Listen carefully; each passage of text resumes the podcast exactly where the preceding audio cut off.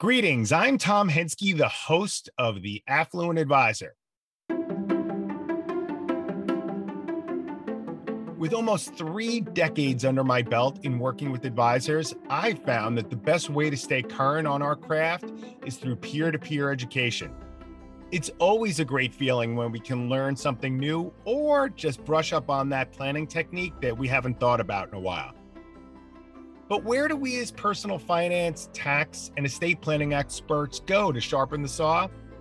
The Affluent Advisor is a place where advisors, whether they be accountants, attorneys, insurance professionals, or financial planners, can come to get small, bite sized pieces of information from our peers to keep us current and knowledgeable on a wide variety of topics. Join us on a journey to grow as practitioners, one that benefits both you and ultimately the clients that you advise.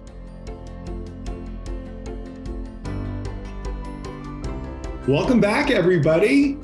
Today, I have with me Michael Markhoff, partner for 32 years in the Trust and Estates Department for Danziger and Markhoff in White Plains, New York. He's admitted in New York and Connecticut.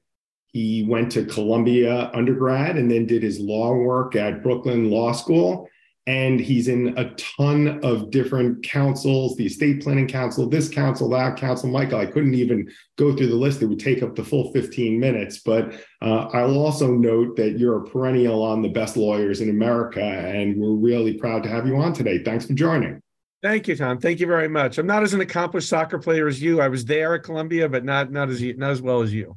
And well, I that's okay. You know, the, someone here has to be the, the head of soccer, and the other one could be the head of estate planning, and that could be you today. So, so hey, you know what I want to talk about today um, is this credit shelter trust and the need for credit shelter trusts. And I know you'll put the conversation around New York and Connecticut because that's where you're admitted, but I think it really has uh, nationwide applicability for the topic that we're going to talk about. But before we start, can you just really dumb it down for a second and tell us what is a credit shelter trust? Sure. A credit shelter trust is a, a, type of trust used for tax purposes, whether it's federal or state estate taxes, to help minimize estate taxes when the second spouse dies.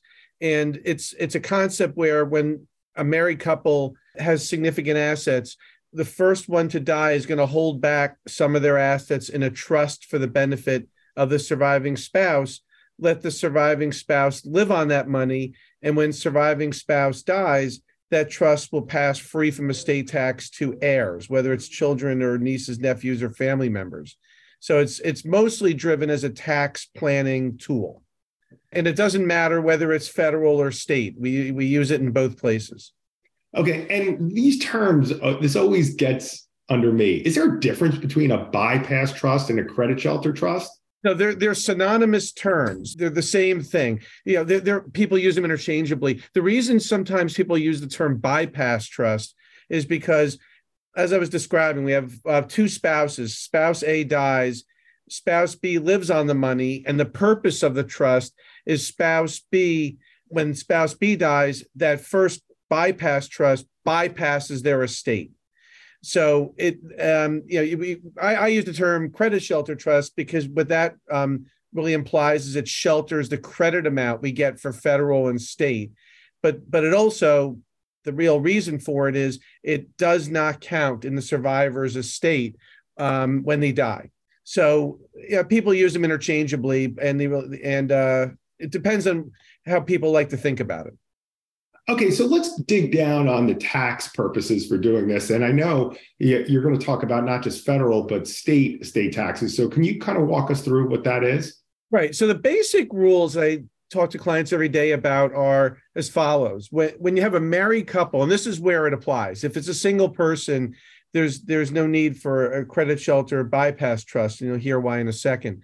But the basic rules are when one spouse dies, you can leave an unlimited amount to your surviving spouse. The only caveat, not to get down a d- deeper hole, is as long as the surviving spouse is a U.S. citizen. Um, there's a separate rule that the IRS and the states have that if you leave money to a non citizen, that could potentially trigger a, an estate tax. There's a way around it, but we're not going to talk about that now. But the, the basic idea is that you could defer estate taxes. So you can be you know, have a billion dollars and spouse A dies, leaving it to spouse B, uh, no estate tax at all. The day of reckoning, because there's always a day of reckoning in the tax laws when the second spouse dies. So, what we want to do is try to minimize that tax.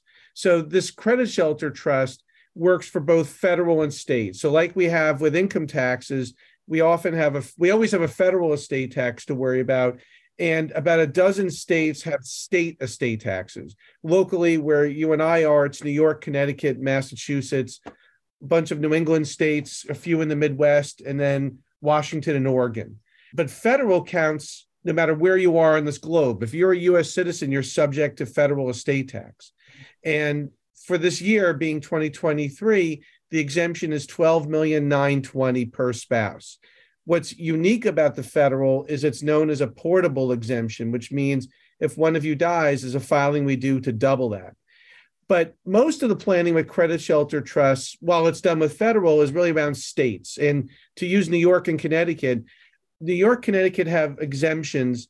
New York's this year in 2023 is 6 million 580. And then for Connecticut in this year, it just matched the federal. So it's 12 million 920. However, the big difference is these are what we call use it or lose it exemptions. If we don't use a credit shelter trust, we've lost the exemption. So because New York's a lower exemption, let me use a quick number. If if we have a $12 million estate in New York and we leave everything outright to each other, it's going to trigger a New York tax right away when the second spouse dies of almost 10% of that amount.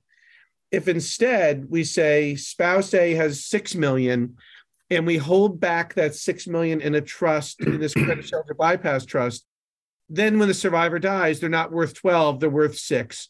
That's under the exemption. And that's how we take advantage of both exemptions by using the, the bypass trust. So for federal, just the numbers are higher. That's all. You know, if, if you have significant wealth and you're over 24 million, we, we still want to use the bypass trust, the credit shelter trust to take advantage of that exemption, even though it's automatically doubling, it helps for protecting the appreciation from estate tax. So it's it's it sounds complicated. It's it's not anything all our clients are used to. They're assuming they're going to leave everything outright to each other. But believe it or not, it's a bread and butter estate planning 101 tool for those who have significant assets.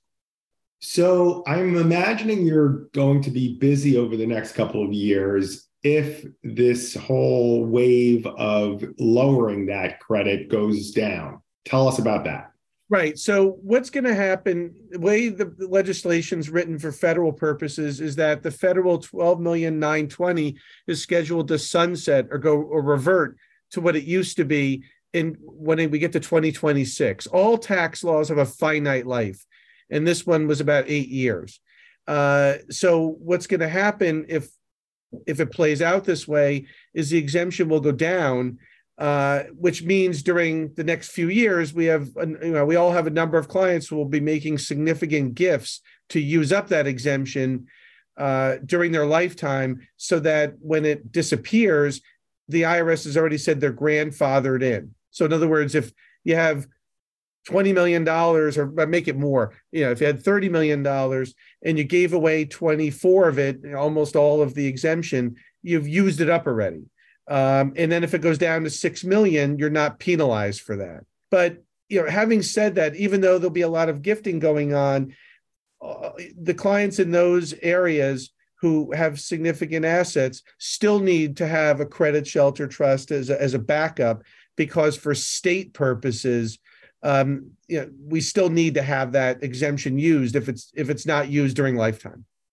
Okay, so that leads to me asking the question of are there certain assets when you're transferring them in during your lifetime that make more sense to transfer into these trusts? Right. So what happens is when someone dies and we, we look at the wills trust and we know we have this credit shelter trust, there's basically a pick and choose type attitude of trying to be fair between what's in the trust and what's not. But ideally, you like things to be gr- in the growth area that are in this credit shelter trust. So, for example, if you know spouse A dies and has um, all of the next, you know, the, the next Google, the next Meta, whatever it may be, you know, ideally that's what you park in the credit shelter trust because no matter what's in mm. there, look at it 20 years later, all the growth, all the appreciation is sheltered from tax. Now, having said that, you know, the IRS knows people want to do that. So you're not supposed to be that literal. You're supposed to have a fair representation of what's in the credit shelter trust and what's not. But when dividing between what's in the credit shelter trust and what passes to a spouse, you generally don't want to put cash. You know, just putting the checking account, savings account is a waste of time. If you do, you should then subsequently invest it in something that's going to grow. And the way I often describe it to clients is whatever's in there is really protected in a perfect world, which luckily many of them live in. They won't touch this trust very much. They'll they'll take the income because there's certain income tax advantages oftentimes to taking the income, but let it grow and spend down the surviving spouse's money because that's what's subject to estate tax. It's all there for them. I think what's confusing to a lot of clients is, uh, you know, they're losing this money. They're not. They're losing a little control, but they have 100% access to everything they had right before one of the spouses died. So it's it's all there for them. But ideally, putting some a little bit more growth assets in there without being terribly um, skewed is the way to do it. So the follow up to that is what what if you have something that's like uh, like low basis stock, right? Do you lose the step up in basis if you transfer the stock into that trust during well, if lifetime? we well, if we do it during the so let's distinguish between lifetime and death planning. So the the credit shelter trust is set up at death, so we will get a step up in basis no matter what we have but the the gifting is a significant problem. That's exactly right. If if we gift assets that are going to grow to a you know to a to a trust now, uh, the the trust receives what's called carryover basis, which means the original cost basis. And going down the line, the consequence is going to be the trust is going to pay a lot of capital gains. So ideally, when when we're using up the exemption during lifetime, uh, we want to gift high basis stock and keep the low basis stock because that's what will get a step up. One last tricky part to it, without going you know too into too much detail, is a lot of times when we're doing gifting, the trusts that are, are receiving the gifts are what's called defective grantor trusts, which means the grantor pays the income tax. And the clause that makes it say that is a clause that says that you can substitute, the grantor can substitute property. So what's been common these days is to put low basis stock in because that's what was going to grow. But as the, the grantor is getting older, um, they will swap cash or equal value stock and take back the low basis so that we get a step up in basis. Brilliant. I love it. And for those of us that are thinking, wow, what about my IRAs, 401ks? How does that play into it? All right. That's that's a really good question, Tom, because we, we, you know, with, with, in our practice, uh, since a lot of what we do is we set up retirement plans, we have clients with significant retirement accounts. The difference with that is we tend not to put retirement accounts into these credit shelter bypass trusts. And the reason is the rules for taking distributions are just very draconian and complicated. What's much what's better is that the IRA be left outright to the surviving spouse. Let the surviving spouse roll it over, wait till they're whatever the appropriate age is now, 72, 73, because it's you know their proposals to, to make it higher. And then they'll take the money out because then it'll grow. If if I say that spouse A dies and we fill the credit shelter trust with the IRA, the problem is it forces the money to start coming out right away. And then we lose a lot of years of tax free growth. Got it. Okay, let's get off of the tax conversation for a second. Non tax reasons for these trusts? There, there actually are a fair amount, and, and, it, and it comes up occasionally and always in discussion. The, the driver for a lot of the discussion in this area, as, as it sounds, is tax. But there are a lot of good non tax reasons it's basically an umbrella term I would use is it's creditor protection for the surviving spouse. What would that mean? It would mean that spouse A dies, holds the credit shelter amount in trust for spouse B. But let's say spouse B is in a profession where they're highly exposed to creditors, like a like a physician, a surgeon, an OB. uh, real estate developer. Whatever's in that trust, not only is it obviously sheltered from tax, but creditors can't reach that trust. The the the way that they get money could be limited so that even money come it, it limits the money coming out. So in other words, if we draft a credit shelter trust where the survivor has to get the income, well, they'll get the income, but the creditor can get that.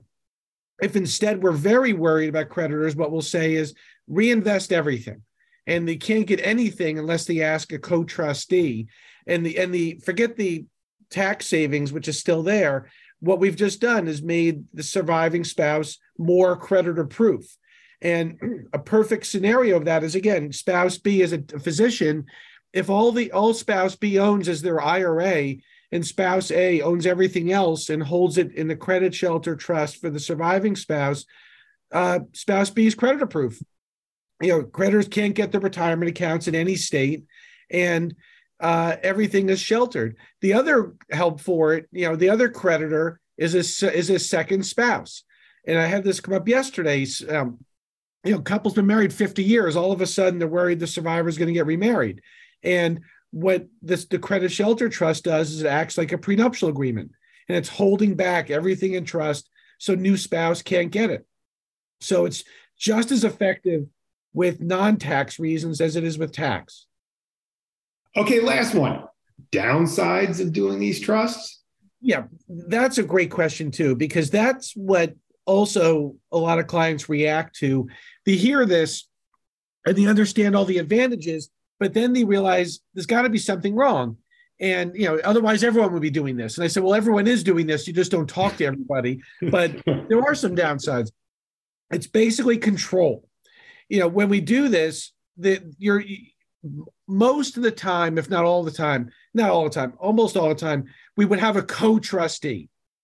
Now, the reason for the co-trustee is that co-trustee, as close as in relation as you want, whether it's a child, whether it's a sibling or, or a friend or a college roommate, has complete discretion to give the surviving spouse money. And that sometimes throws clients off because they don't want to have anybody with them. But it makes it significantly easier when we have a co-trustee because it just has such a broad category of ways for the for that trustee to invade the principal. And yeah, for some people that's a problem because they, they they often say, "Look, I don't want anyone telling me to, to do what to do with my money." And the the point of it is if we have a co-trustee and a friendly one who will understand your needs, but not be overly generous, then you're going to have as broad an ability to get to money as you want. What I always joke and say is if you call your trustee and say, I need three Lamborghinis because everyone in Westport has two, you know, I, I that's not really what it's for. You know, or it's not to go to you know the casino with the money. It's to maintain your standard of living um, and and keep you going as you have gone before. And as long as you pick a friendly trustee, this will all work. But that's the biggest downside oftentimes is limitations to getting access to money. Michael, this was great. Thank you so much for your valuable time. Hey, we met professionally, but we turned into friends, and you're one of the good guys out there. And I really appreciate not only your time today, but your friendship over the years. So thanks for joining us. Oh, thank you, Tom. This is a lot. This is a lot of fun for me too, and it's great to work with you with this. Awesome. All right, everyone, tune in next time and check out the show notes if you want to get in touch with Michael. Have a great day. Thank you for joining us today. Please remember that any views or opinions expressed during this podcast are those of our guest and do not necessarily express those of the Affluent Insurance Advisor. While the information in this episode may concern financial matters, it is not legal or tax advice and should not be construed as such. We encourage you to consult with your legal counsel or tax advisors on these matters. Tom Henske is a registered representative and offers securities and investment advisory services through MML Investor Services, member SIPC. 90 Park Avenue, New York, New York, 10016. 212 536 6000.